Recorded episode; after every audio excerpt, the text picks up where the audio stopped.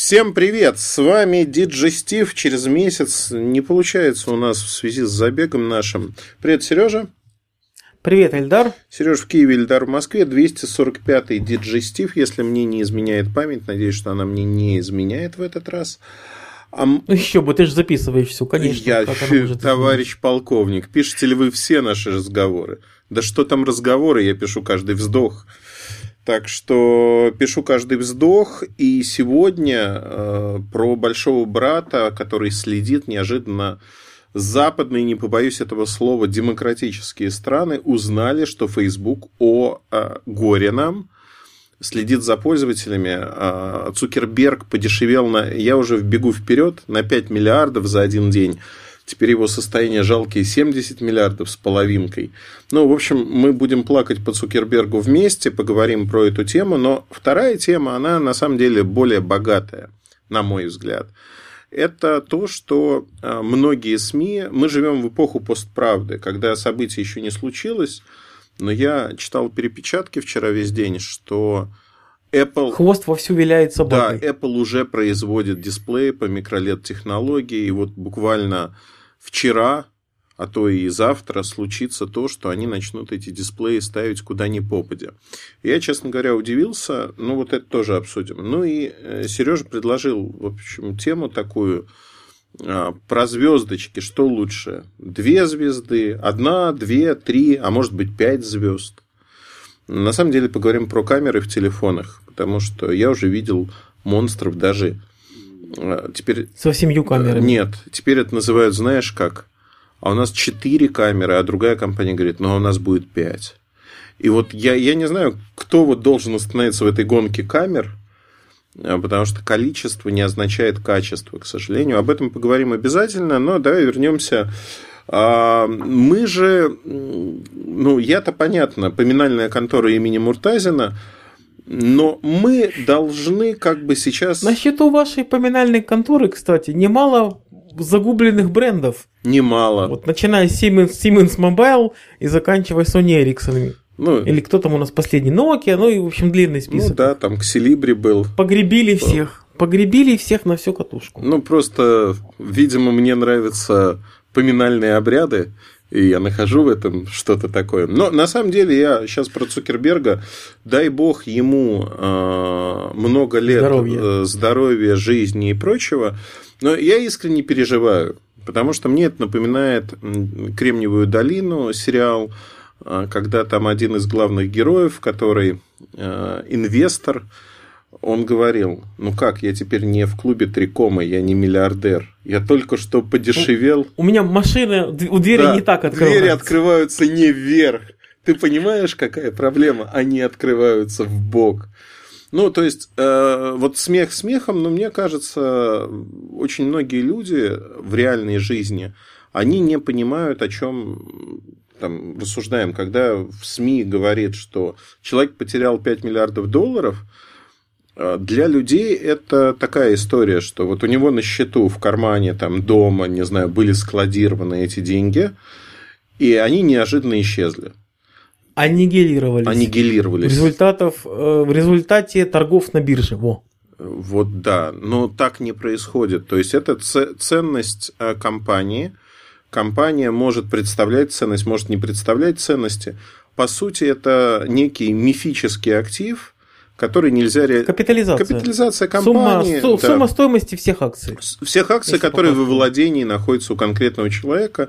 И каждый день его состояние условное весьма меняется. И больше того скажу, что если человек, обладающий там, значительной долей в компании, как Цукерберг, начнет реализовывать свои акции на бирже, их цена То они падать в цене будет начнут. падать. Ну, как бы поэтому... По закону спроса и предложения. Совершенно верно. Поэтому никто не продает акции разом, пачками. Продают понемногу, тайком и стараются, чтобы никто не узнал. Хотя по правилам торговли ценными бумагами основные владельцы акций не могут делать это в тиши. Ну, как правило, это не позволяется. Поэтому давайте не переживать, что у Цукерберга что-то исчезло. На самом деле, вот как у него было то количество акций, которые существуют, так оно и осталось. Но... Сегодня мы столкнулись, как мне кажется, с очень таким уродливым явлением, когда действительно за приватность много лет на Западе боролись. Много лет это было популярным лозунгом у разных компаний. И теперь неожиданно оказывается, что эти компании следуют старому полуанекдоту, истории из жизни. Я не помню даже, кто мне первый рассказывал об этом, когда старого службиста из спецслужб, из еще КГБ Советского Союза впервые познакомили с социальной сетью. Он почитал, посмотрел, что люди пишут. Потом спрашивает у человека, который его познакомил, говорит: подожди, а кто их заставляет все это писать на себя? Он отвечает: никто, они сами хотят это делать. Нет, ты хочешь сказать серьезно, что эти люди все это про себя пишут самостоятельно и по доброй воле? Ну, как бы вот так, да? И э, полуанекдотическая ситуация, она абсолютно реальна, но самое главное, из нее даже, по-моему, анекдот сделали, самое главное в другом, что это действительно так. Мы сами про себя пишем намного больше, чем э, про наших родителей можно было узнать. У них не было просто такого инструмента и возможности. Например, вот я подготовился, я потратил чуть-чуть времени, я захотел узнать про относительно незнакомого мне человека, я просто знаю имя, чем он живет. Вот я потратил пять минут в его Фейсбуке, в его Твиттере, в его Инстаграме. Я тебе могу, Сереж, я, я не знаю, зачем мне это. Я тебе могу рассказать, что он ел сегодня на завтрак. Я могу... С хэштегом «Мир должен знать, что я ем». Ну, там, там не было, мне кажется, хэштега, но там, в общем, были отварные яйца, надо сказать, отварные яички. Вот.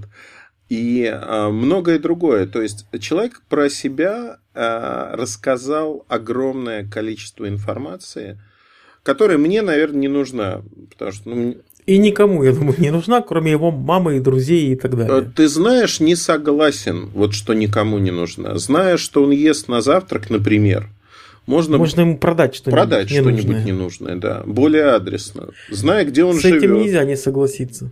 То есть мы свой стиль и образ жизни рассказываем онлайн так, что фактически это все превращается в некое публичное шоу, в котором мы главные герои. И хотим мы того или нет. Но, с другой стороны, вот если э, говорить о том, что ему можно что-то продать, ведь компании, которые пытаются что-то продать через Facebook, их же не интересует конкретный там э, Джон Смит, как его зовут, или Иван Петров, и им важен профиль потребления, и они это пачками пытаются реализовать массированно, там, точечно, но при этом по большим площадям и географическим площадям, э, ориентируясь на все эти данные из социальных сетей. То есть им все равно, кто этот человек, на какой улице он живет, там, с кем дружит и так далее, но продать они, да, пытаются, и в этом, наверное, не так уж и много плохого, оборотная сторона технологий, в конце концов. Ну, а вот что происходит сегодня с Фейсбуком, почему акции падают? Это вот самое интересное в этой истории, потому что она... Пред... Политику подвязали. Политику подвязали. Смотри, есть э, так называемые дата-брокеры. Это компании, которые работают с данными. Ну, естественно, они собирают эти данные где-то. И э, сегодня обвиняют э, компанию Facebook в чем? Что пятьдесят... Передачи третьим лицам. Да, пятьдесят миллионов аккаунтов были скомпрометированы, потому что компания Cambridge Analytica э, использовала эти данные начиная с две тысячи четырнадцатого года. То есть, что это такое? Вообще, эта компания впервые стала известна во время выборов американского президента, что это британская компания. Насколько я понимаю, у них офис в Лондоне. Они проводили исследования аудитории, американской аудитории, то, как она реагирует на того или иного кандидата. И якобы они использовали вот эти знания для того, чтобы манипулировать общественным мнением. Я вообще в этом не вижу ничего плохого. Объясню почему. Facebook и аккаунты Facebook, они, как правило, не закрыты. То есть, это твой выбор закрыть свой аккаунт и не рассказывать миру, что ты там ел на завтрак. Большинство аккаунтов открыты, и, соответственно, так называемые ищейки дата-брокеров, они собирают всю информацию о вас, но вы, как там, Иван Иванович Иванов или кто-то, не интересует компанию, их интересует некий срез. Соответственно, да, можно провести атаку на конкретного человека, но это неинтересно. Они собирают некие социальные страты, много-много информации. То есть, это десятки миллионов аккаунтов.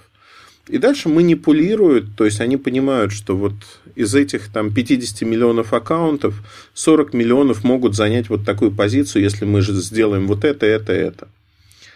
Это работает, безусловно. Раньше просто не было таких инструментов.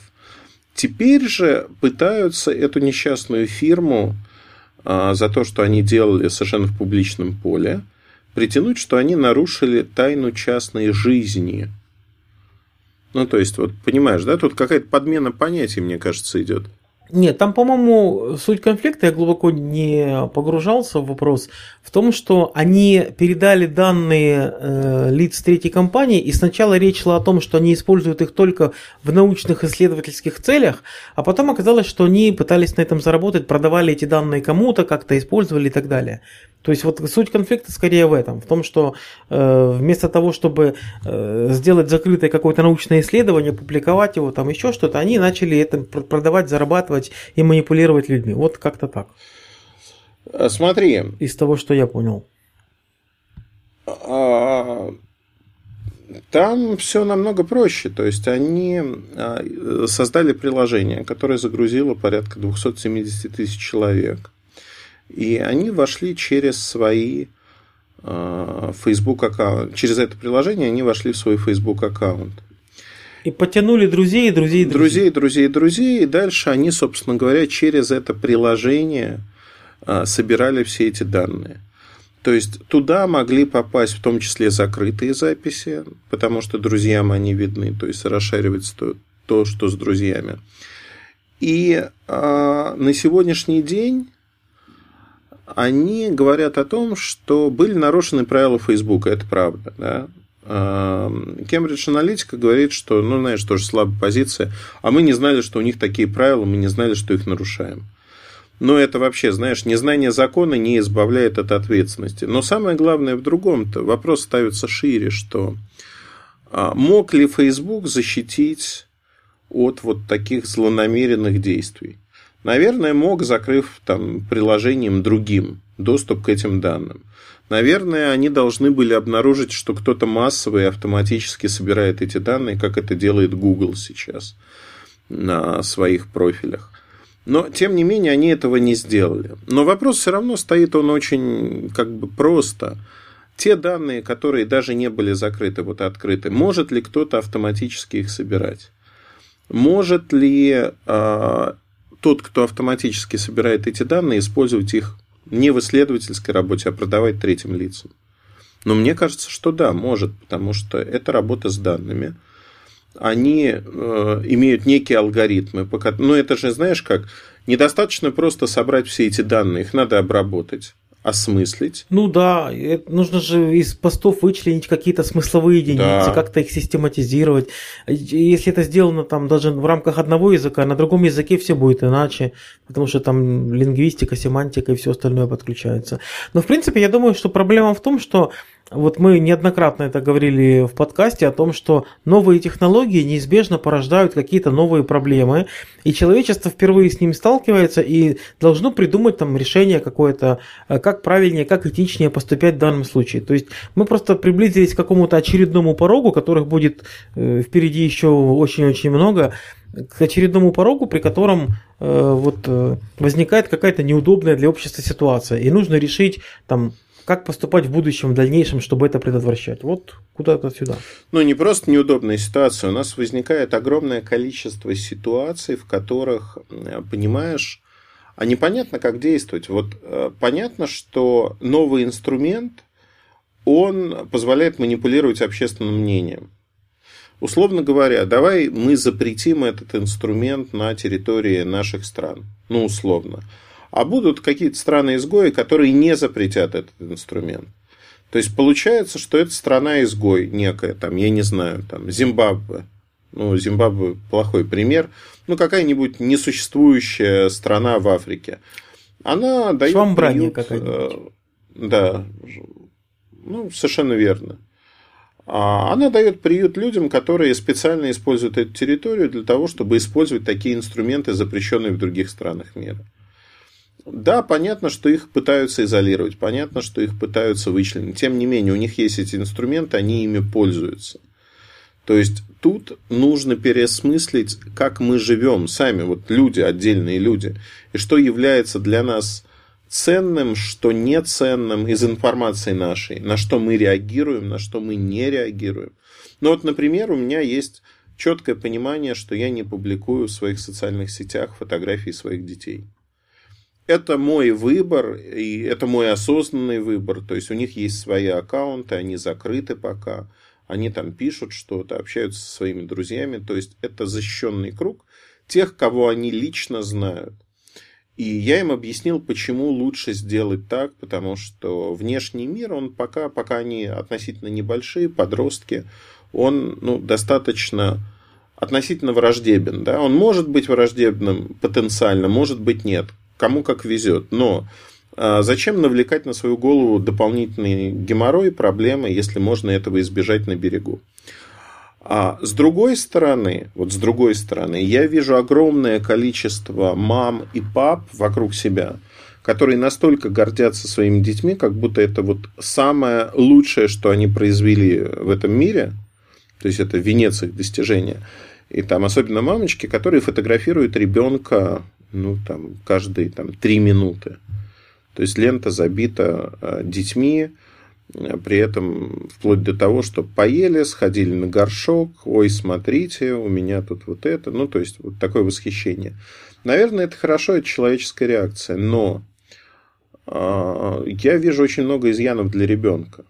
Ну, то есть, вот ребенок же вырастет в какой-то момент. Неожиданно выяснится, что у мамы в профиле ребенок вообще без штанов лежит. На него будут смотреть, там, одноклассники говорить, о, смотри, слушай. А ты вот голышом-то ничего был, когда тебе было полгодика. Ну, или что-то подобное.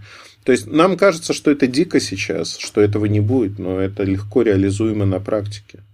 То есть, вот по щелчку пальцев раз, и ты нашел эту информацию. Надо менять свое отношение к этому. Я не считаю, что я вот целиком прав на тысячу процентов, но я думаю, что и те, кто вот без оглядки выкладывают там своих детей еще какую-то личную информацию, они, в общем-то, не правы. Как ни крути. Ну, скорее, они не задумываются. Я думаю, что ты прав в том смысле, что это осознанный должен быть выбор каждого человека решать, что он пишет, что да? он публикует, что открытое, что не открытое. Но я, наверное, буду придерживаться той точки зрения, что если человек уже что-то опубликовал в открытом доступе, то это можно использовать, можно собирать эти данные, как-то обрабатывать и понимать, кто он, что ему можно продать. Это его осознанный выбор, ну, он должен быть осознанным, скорее так. Сейчас, может быть, он неосознанно это делает, не очень понимает. Но формально, если человек делает публично открытый пост, значит, он говорит это всем, а не там какому-то ограниченному числу людей. Он должен понимать, что если он хочет говорить это трем-четырем людям, то он должен соответствующий выбор в настройках э, сервиса делать. Ну да, я согласен. При этом э, меня в последнее время окружают все... Я не знаю, может быть, я стал космонавтом, но меня окружает все больше и больше людей, у которых нет социальных сетей вообще как класса. Они их не ведут, они им не нужны, и они настолько... При этом я не могу сказать, что у них какая-то скучная жизнь. Напротив, у них достаточно интересная жизнь. Это не старые люди, это там мои ровесники, чуть старше.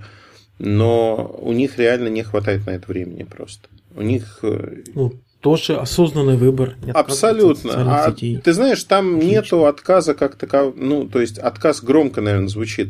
Они им просто не нужны. И... Ну, то есть, они не бравируют этим, это просто не пользуются, наверное, так. Просто не пользуются, да, и говорят, что если мне надо вот с тобой пообщаться, у меня есть мессенджер, там, условный, там, Telegram, Skype, WhatsApp. Телефон. Да, я могу написать. Если я хочу с кем-то поделиться фотографиями, я делюсь фотографиями тет-а-тет. Мне не нужно вывешивать куда-то, смотрите, завидуйте, вот я там-то, там-то.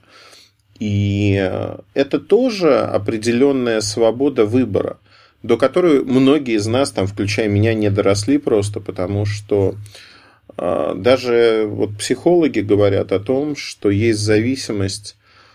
Я купил книжку в последний раз в Нью-Йорке на эту тему зависимость от социальных сетей, от вот этих повторяющихся действий, от лайков, от одобрения. Совершенно... То есть лайк – это как одобрение незнакомых людей. Довольно любопытно, я еще не прочитал до конца, но интересно. Вот как формируется этот механизм вовлечения в какое-то действие, в том числе в социальную сеть. Но продолжая вообще вот эту тему, не про Facebook сейчас, тут же на днях случилась история, которая программу Uber по самодвижущимся машинам поставила под вопрос. В Штатах Uber в автоматическом режиме сбил пешехода. С летальным, с летальным исходом. исходом, да. То есть э, в машине был, естественно, водитель, который страховал, но в этот момент машина ехала в автоматическом режиме, то есть человек не вмешивался, он просто сидел около руля. И э, вот сейчас уже есть первые, разбира... первые последствия разбирательств, там дорожная полиция, дорожные службы. Выясняется, что пешеход шел с велосипедом. И буквально в последний момент по какой-то причине он не видел машину, там сложная достаточно развязка, он с этим велосипедом попёрся на проезжую часть. Машина просто не успела затормозить, и, как говорят, да, мы не знаем, правда это, неправда, но думаю, правда. Любая бы другая машина, тоже с водителем живым, тоже не успела бы затормозить, исход был бы ровно тот же самый. Вообще для Uber это идеальная ситуация, как мне видится. Ну, потому что им надо тестировать. Но в этой истории мне... Рано или поздно оно произошло бы все равно. Что такое? Ты знаешь, ну, как бы, да, статистика вещь упрямая. Это должно было произойти, это произошло. Меня смущает другое, что э, Volvo сразу сказали, что там машина Volvo, что да, машина наша, но софт для управления машиной абсолютно не наш. Он сторонний. Да, мы, мы тут ни при чем. Это вот к Uber вопросы. Сразу во всем штате запретили тесты таких машин до выяснения. Я думаю, сейчас этот бан будет убран, и они снова будут ездить и тестировать. Но это поднимает огромное количество вопросов, вот, которые откладывались в долгий ящик. Ну, мы уже как-то говорили, да. о том, что непонятно, кто будет нести ответственность и как страховым компаниям, на кого ее перекладывать. Так и есть. Вот мы уже приближаемся. Ну, вот надо посмотреть будет, кто, собственно, будет за это все в итоге, вот конкретно в данном случае, отвечать. То есть, обвинят... Понимаешь, для меня этот вопрос интересен чем? Можно ли до бесконечности обвинять пешеходов или водителей, которые попали в аварию, что... Именно они виноваты. Все равно рано или поздно, знаешь, первый, второй, третий случай. Но по статистике когда-то надо сказать, что да, ошиблась машина, ошибся компьютер. И вот тут наступают последствия для компаний, которые стоят за ними. Uber сейчас не торгуется на бирже. Это частная компания. И насколько вот это событие на них повлияло в финансовом плане, никто не знает. Это не ситуация с Фейсбуком, где биржа сразу показывает падение котировок, и ты видишь, что да, вот оценили там пять миллиардов ушло в никуда, или там даже больше, на семь процентов акции упали. Здесь мы этого не видим. Но последствия для области, как по мне, очень и очень серьезные. Серьезные с точки зрения того, что мы снова приходим к тому, что нет регулирования. И вот это регулирование надо придумывать на ходу. Как это будет происходить, не очень понятно. Ну вот мы с коллегами буквально сегодня обсуждали этот случай и сошлись на том, что все-таки человеческий фактор главная проблема здесь. И, наверное, я соглашусь с тем, что когда-то придется признать, что машина тоже виновата. Мне тут вспоминается, по-моему, у Шекли был какой-то рассказ, при котором умный компьютер там выбрал товарища, координаты чудес, по-моему, да? Или да, нет? Или я что-то по- по-моему, да. В голове. И когда умный компьютер сказал, ну да, я ошибся, я это делаю там раз в миллиард лет, вот этот случай как раз настал. Ну, ну да. То есть, вот рано или поздно, наверное, это произойдет. Но все равно это ну, не отменяет технологии, не отменяет прогресса. И в целом, я думаю, что статистика будет ниже, если количество управляемых компьютером машин будет больше. Я думаю, что да, потому что по-другому оно и не может быть. То есть на сегодняшний день как бы развитие технологий идет в эту сторону. Это все понятно. Но по поводу технологий, кстати, давай переходить к следующей теме, наверное, которую многие анонсировали как свершившийся факт.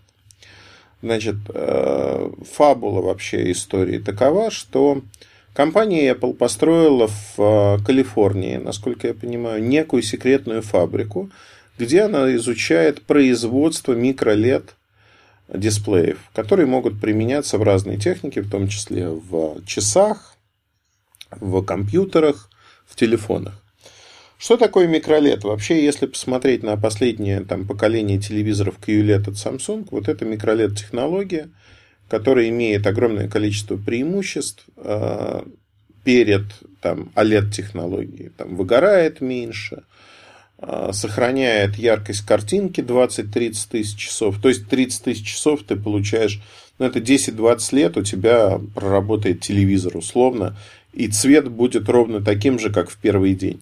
Ну, заявляется, да, как там на практике никто не знает, потому что они столько не работали пока. Это все прогнозируемое время.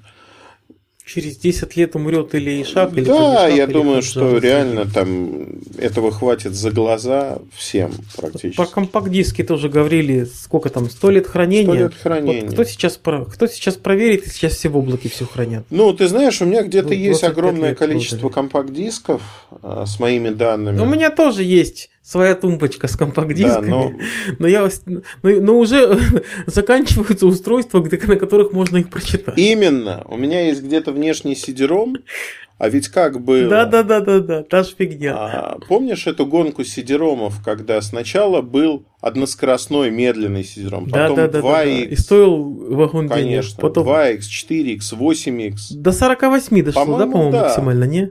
Или пятьдесят два, что-то вот, вот где-то При там. При этом там же пошло как? Вот эти скоростные си ди ромы не все диски читали. И поэтому эксперты, как сейчас помню, то ли в компьютере, то ли еще где-то, эксперты советовали... Рекомендовали замедлять. Замедлять, а лучше покупать да. уже не самые быстрые, потому что разница в скорости вращения шпинделя... В общем, там было смешно все. Но действительно, вот эта гонка, она была, она существовала, и то, что сейчас э, вокруг телевизоров и экранов происходит, э, интересно. Мне не совсем понравилось, как обсуждали эту новость, потому что понимания этой новости, ну, нету от слова совсем. Э, я попытаюсь со своей колокольни рассказать. Представим на секунду, что я занимаюсь неким производством, ну, дисплеев. Ну, во-первых, как бы производство дисплеев для разноформатной техники крайне сложный процесс. Почему? Потому что дисплей – это не только матрица, которая имеет вот те самые точки, излучающие, там, субстрат и прочие вещи. Дисплей, в зависимости от того, куда он идет, в телевизор, в компьютер, в портативную электронику, он абсолютно имеет разные допуски, имеет разные технологии. Вот, казалось бы, да, линия одна и та же, но допуски совершенно разные. Это, наверное, я сравню так, что вы можете делать э, печеньки, э, совершенно, ну вот у вас есть смесь для печенек, у вас есть противень, у вас есть плита и прочие вещи. Но какие-то печеньки вы можете просто доставать ложкой, ляпать на противень, загонять, и вот они расплывшиеся будут где-то там. Какие-то печеньки вам заказали очень аккуратно сделать. Вы формочки красиво выложили, смазали маслицем, там бумажку проложили, положили эти печеньки. И сверху орешками присыпали. И присыпали орешками. А какие-то печеньки, вот не просто формочки, а такие фигурные формочки. То есть, на это уходит больше времени, усилий, и, соответственно, себестоимость этих фигурных печенек вообще выше. Вот сегодня производство таких фигурных печенек – это производство для портативной электроники дисплеев. Почему, например, эл джи, имея производство дисплеев для телевизоров, хорошее производство, одно из лучших в мире последнего поколения, они не производят экраны, о лед-экраны для своих смартфонов? Ответ очень прост. Потому что это крайне дорого. И тут же идет следующий момент. Для того, чтобы быть успешным, нужно производить и, соответственно, читай, продавать много таких экранов. У эл джи сегодня в смартфонном бизнесе не все хорошо, и они не могут обеспечить себя таким объемом. Допустим, Apple худо-бедно как-то под свой объем, может быть, производство окупит. Но я не думаю, что э, они сильно снизят цену для себя, вот в себестоимость этого продукта. Проще покупать всегда на рынке, потому что ты убираешь э, стоимость фабрики, а это несколько миллиардов долларов. И эта фабрика быстро устаревает. То есть у тебя получается, что, ввязываясь в производственный процесс, тебе нужно обслуживать не только себя, но желательно весь мир. Это объяснение, почему тот же Samsung продает своему прямому конкуренту Apple экраны, потому что им нужно быть рентабельными, им нужно максимально выжимать все. Нагрузить фабрику. Да, нагрузить фабрику, им нужно максимально широко продавать. Может ли Apple играть в такую же игру? Я искренне сомневаюсь. Могут ли они загрузить только собой свою фабрику? Тоже сомневаюсь.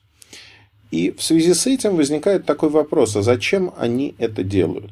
Ну, закономерно, они же не дураки, они же вот поставили опытное производство, некую фабрику, исследуют микролед-технологию. И вот тут у меня есть такое объяснение, которое будет, конечно, крайне непопулярным, но оно все объясняет.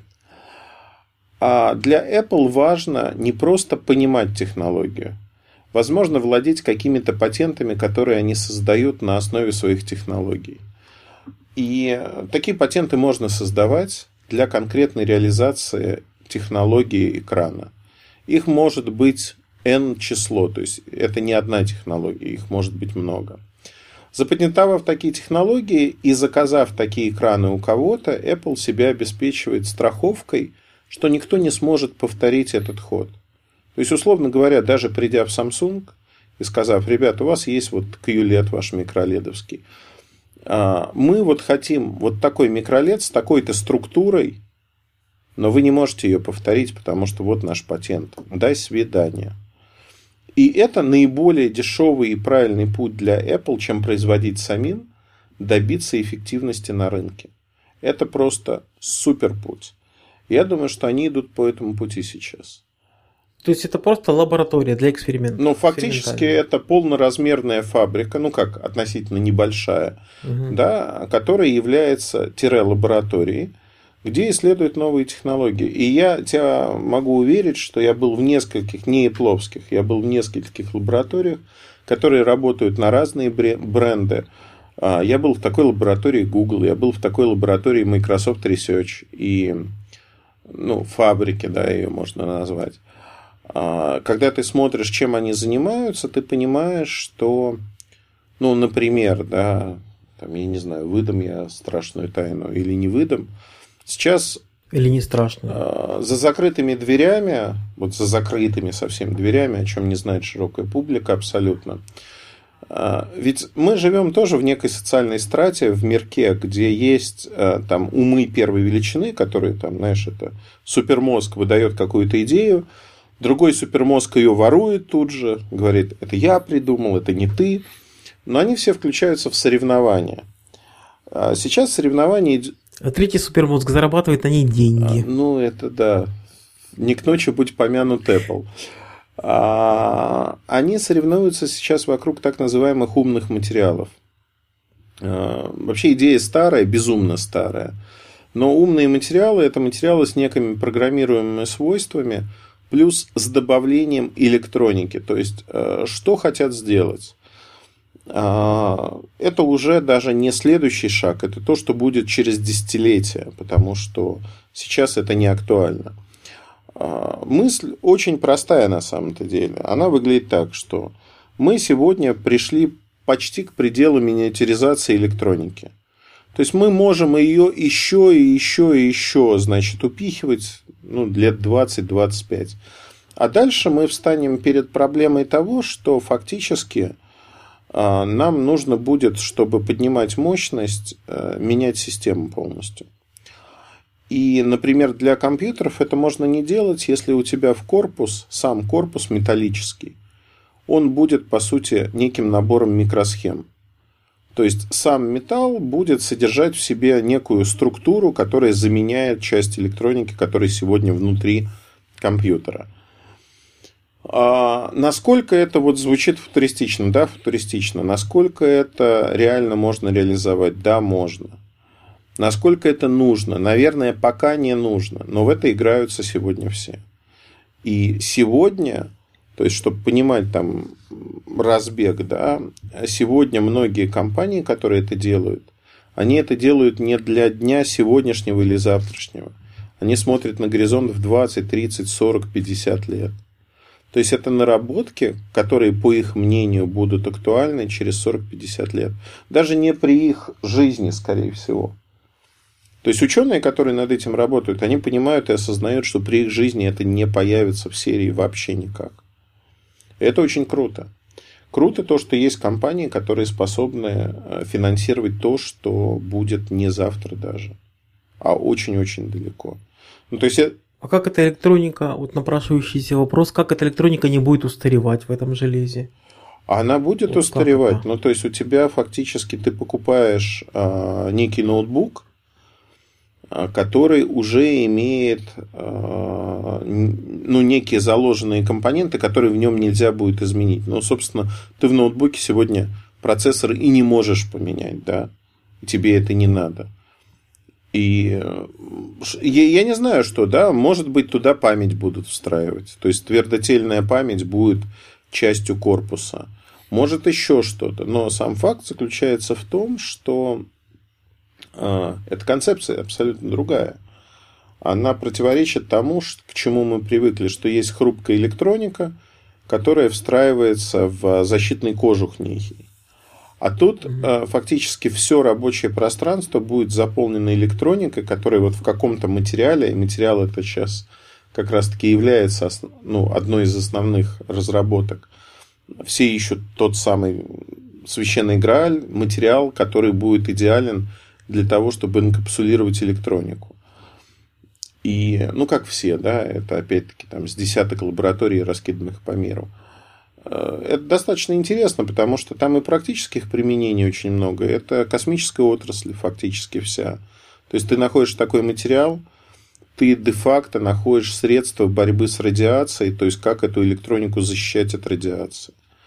Это дублирование систем для военных, например. Много всяких вот таких моментов, которые э, кажутся сейчас полностью, знаешь, там, бредовыми, фантастикой. Но они могут воплотиться в жизни.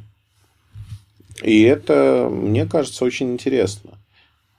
Поэтому я хочу сказать, что вот то, что делает Apple сейчас, это все-таки, наверное, не про производство.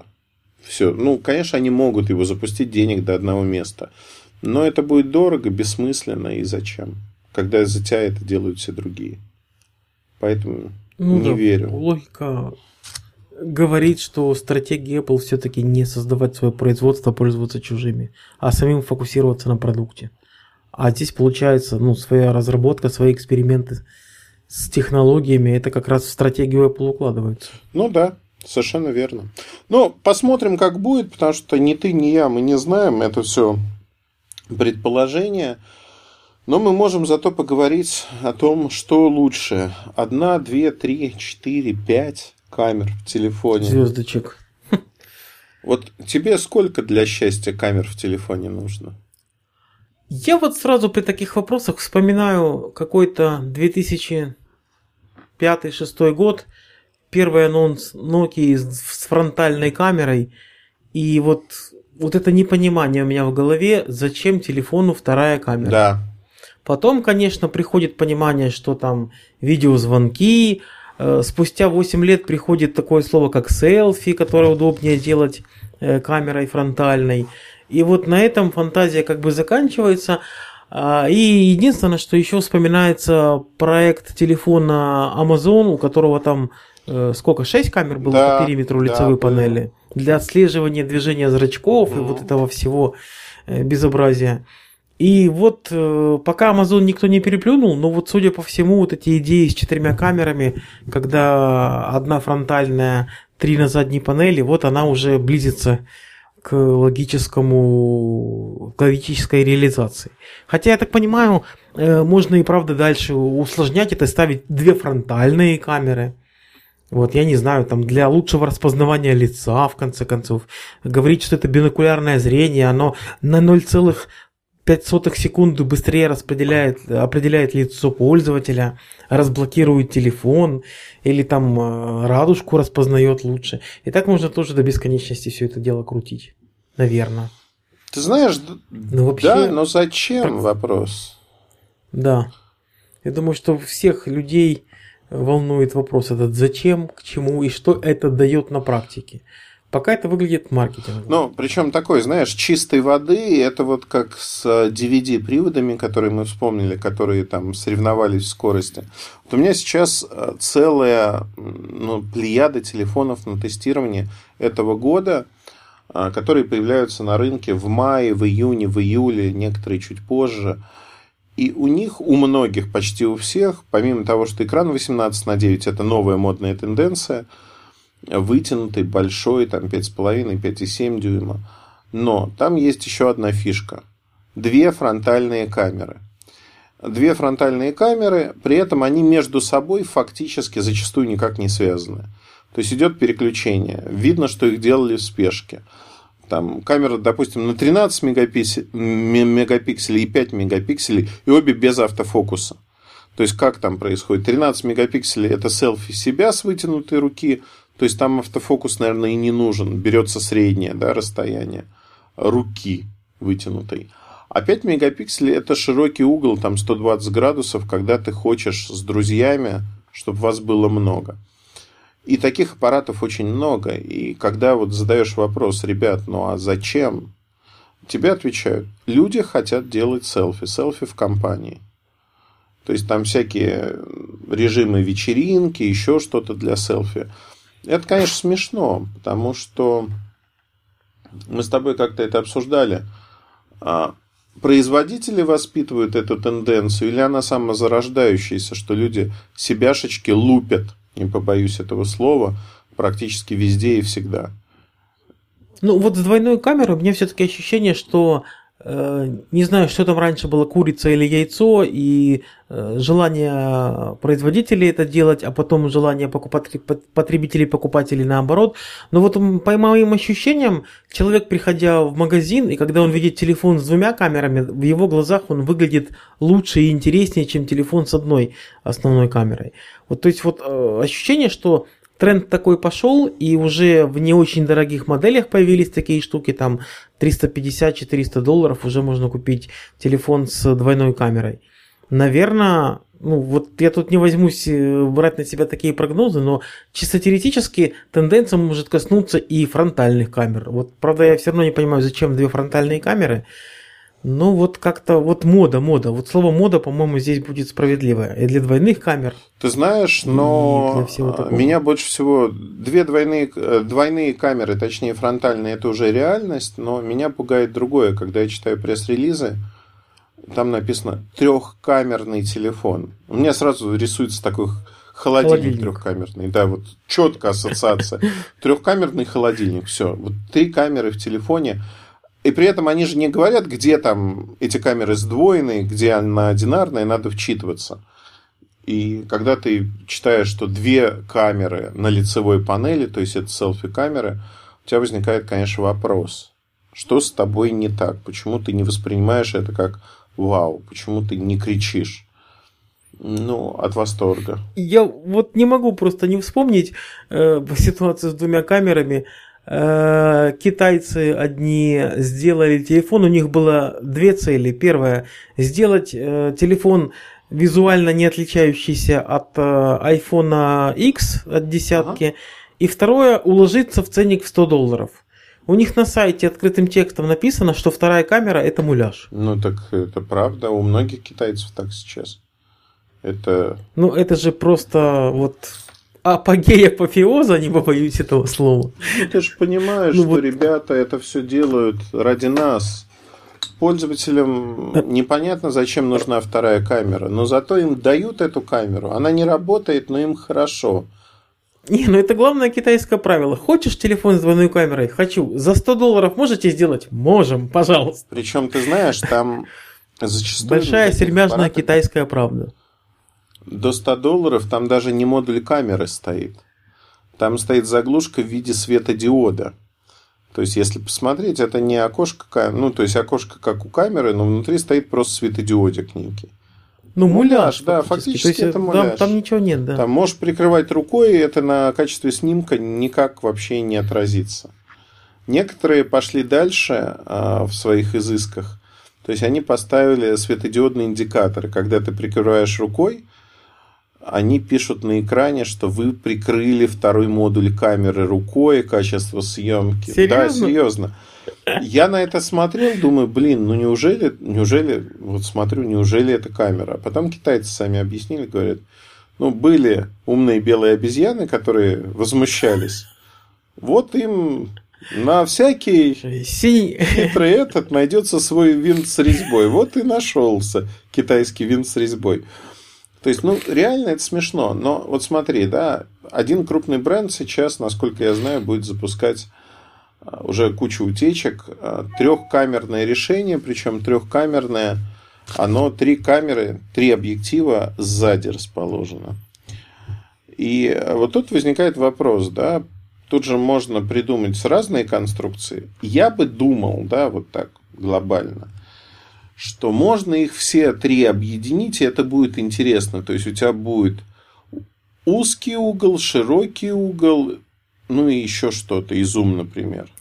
Ой, я сразу вспоминаю видеокамеру советских времен с тройным таким переключателем объективов. О, да, вот, например, такой, я не помню, как она называлась, Заря, нет, вру. Ой, я вообще не Зоркий. Вспомню. Ну, в общем, да, вот такая конструкция. Но тут, видишь, три объектива на задней панели. И я думаю, что все-таки, да, вот конкретно этот производитель сделает. Я оговорюсь, что это мои предположения, как там будет на практике, мы узнаем достаточно скоро, еще до начала апреля. Но я думаю, что там сделают очень простую конструкцию. То есть, сдвоенный модуль камеры такой же, ну, по логике надо сделать так. Он такой же, как в текущих моделях. То есть, один модуль с низким или высоким разрешением черно-белый, второй цветной. То есть, второй модуль нужен для того, чтобы определять расстояние до объектов, глубину резкости менять. Ну, вот это все. А вот третий объектив нужен, скорее всего, либо для широкого угла, либо для зума. То есть, тут производитель может выбрать, а что ему надобно. Потому что если посмотреть там на, ну, например, на последний аппарат Galaxy эс девять, там же фактически э, две камеры основных. Одна э, с широким углом, другая не с широким, но с зумом на три. То есть, получается крупный план и широкое поле. Но это двухкамерное решение холодильника. Не побоюсь этого слова. Вот. Я, наверное, запутал всех. Ну, по сути, то, что сделала Apple первой, предложив, не первой, предложив телефон с двумя основными камерами и использовав их одну для широкоугольной съемки, другую для обычной, вот как бы это решение стало самым живучим и э, самым востребованным, так получается. Ну, до Apple там были японцы с такими изысками, но фактически, да, это решение на сегодняшний день одно из основных, когда у тебя для зума. Ведь в профессиональной технике, ну не в профессиональной, в любой фототехнике, что есть? У объектива меняется фокусное расстояние, соответственно, есть зум. В мобильной технике есть большая проблема, что некуда прятать э, линзы, линзы, оптику. Да? Плюс механическая конструкция ну, легко подвержена тому, что она бьется. Ну, кстати, у Минолты же была серия э, очень компактных камер с зумом, где ход линз был внутри корпуса спрятан. Да? Я, конечно, ну да, это же это Dimage X, эта серия да? называлась. Уже десять лет прошло. Ну, просто, конечно, в корпусе телефона они сейчас такие тонкие, что ты там линзу нигде не спрячешь, которая будет бегать. Но чисто теоретически можно было бы сделать. Но, опять-таки, это Хотя... сложно, это хрупкость конструкции. Зачем? Да. Поэтому... Опять же, ура- уронил и каплык всем да? линзам. Ну, я вот до сих пор помню, как э, я радовался Sony эр икс сто. Два месяца я купил, два месяца походил. Уронил. Уронил, и все, механизм не подвержен ремонту. Слишком компактная камера, и, и собственно говоря, все. И ты такой сидишь и думаешь, блин, ну как же так? Как же так? Как? Я же так мало успел снять. Да, я не успел ничего сделать, а она уже все. При этом стоимость ремонта камеры, надо отметить, сопоставима, сопоставима с ценой новой камеры. И мне когда сказали, ну, слушайте, вы три тысячи еще выиграете, я сказал, знаете, я покупал эту камеру просто поиграться, и как-то я дорого поигрался, спасибо. Я не помню, сколько она стоила, долларов шестьсот, по-моему, стоила. Ну, ну так, примерно, да. Вот диапазон такой, и, конечно, я что-то как-то расстроился. Ну, блин, выкинутые деньги, камера приятная, но реально не работает. Не успела порадовать. Не, не успела. Причем я помню прекрасно этот момент. Я фотографировал в парке Горького буран. Была плохая погода, снег шел. И ко мне подошел мой товарищ. И я решил с ним поздороваться. У меня было ощущение, что камера у меня на шнурке на руке. Я протянул руку, и камера mm. просто выпала. И я увидел, как она все закончила свое существование бренное. Так что не знаю. Но вообще маркетинг – великая вещь. Кто как там считает, но я считаю, что маркетинг заставит нас покупать и радоваться решениям и с пятью камерами, и с шестью. А когда какой-то производитель вообще усеет всю заднюю поверхность камерами и скажет со, со стразиками. стразиками, фотографируйте как угодно. Из наших восьми... Вот я сейчас шучу, а пройдет там пятнадцать-двадцать лет, какой-нибудь исследователь скажет, а вот они в Диджестиве в две тысячи восемнадцатом году предположили, что появится, там, я не знаю, модель икс икс икс две тысячи шестьдесят, где действительно на задней панели восемьдесят объективов. И можно прикрывать в каждый момент времени любые там тридцать из них. Два из них. тридцать, ну как два, там же их восемьдесят. Ну то есть... А стразики? Ну, стразики понятно, что можно прикрывать. Я уверен, что и такая конструкция будет. В какой-то момент сделают просто фотопанелью весь корпус. Почему нет? Это можно сделать.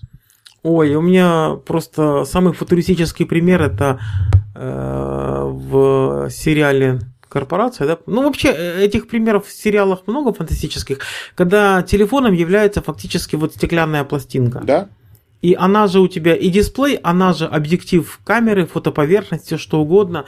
То есть фактически ты носишь в кармане кусок стекла, и актеры, собственно, именно это и делают в фильме. Вот. Но в нужный момент она становится тем, что тебе нужно в этот момент. Там, проектором, ну, да. сканером. То есть она может смотреть сквозь тело, там, сканировать рентгеновским лучом, показывать содержимое внутренности, не знаю, УЗИ делать, возможно. Вот, она является фотоповерхностью, является экраном и все что угодно может показывать. Вот, наверное, если технологии позволят, лет через тридцать-сорок именно так и будут выглядеть телефоны. Слушай, ну, наверное, наверное. да. Наверное, так мы и будем жить, собственно говоря. Оно, наверное, и... Что там осталось? Прозрачные процессоры сделать только. Прозрачный аккумулятор уже почти, да? Да, фактически многую электронику можно... Многую электронику, как-то не по-русски сказал. Многие компоненты электроники можно сделать прозрачными совсем. И действительно они будут там дисплеи, аккумуляторы, все что угодно. А прозрачные дисплеи, уже технологии десять лет, и так толком никто и... Ну, только в витринах магазинов. Витрины магазинов, да, там умные окна Samsung пытается запустить много лет подряд. Слишком дорого, но в целом, да, технология есть, она может использоваться. В фильме «Обратная сторона», в сериале «Обратная сторона», «Counterpart», там есть как... Ой, я все никак не продолжу. Я три серии посмотрел и застрял чего-то. Хороший Ой, сериал. хороший сериал, прям цепляет. Сейчас вот девятая вышла серия, прям угу. по нарастающей идет. Десятая заключительная для этого сезона, но будет второй. Ну, интересный детектив с элементами фантастики. И вот там как раз из параллельного мира нашему, если у нас там айфоны, андроиды и прочее, то у них просто такие стекляшки, которые можно прям раздавить, еще что-то с ними сделать. Ну, прикольно. То есть, их не показывают ни по интерфейсу, ни по другим вещам, но это вот действительно прозрачная какая-то электроника. Что возможно. Но просто никому не нужно, наверное. Помнишь, Sony Ericsson был? Про... О, конечно, да. А как же? С прозрачными. А эл джи модель была с прозрачной панелью. Да, эл джи была. Ну, это... Это был не, не прозрачный экран весь, но тем не менее. А ценник какой был на этот Sony Ericsson? Ой-ой-ой. Порядка тысячи. И он еще, он, да, и он монохромный еще монохромный был. Монохромный еще был, даже. Да, не цветной.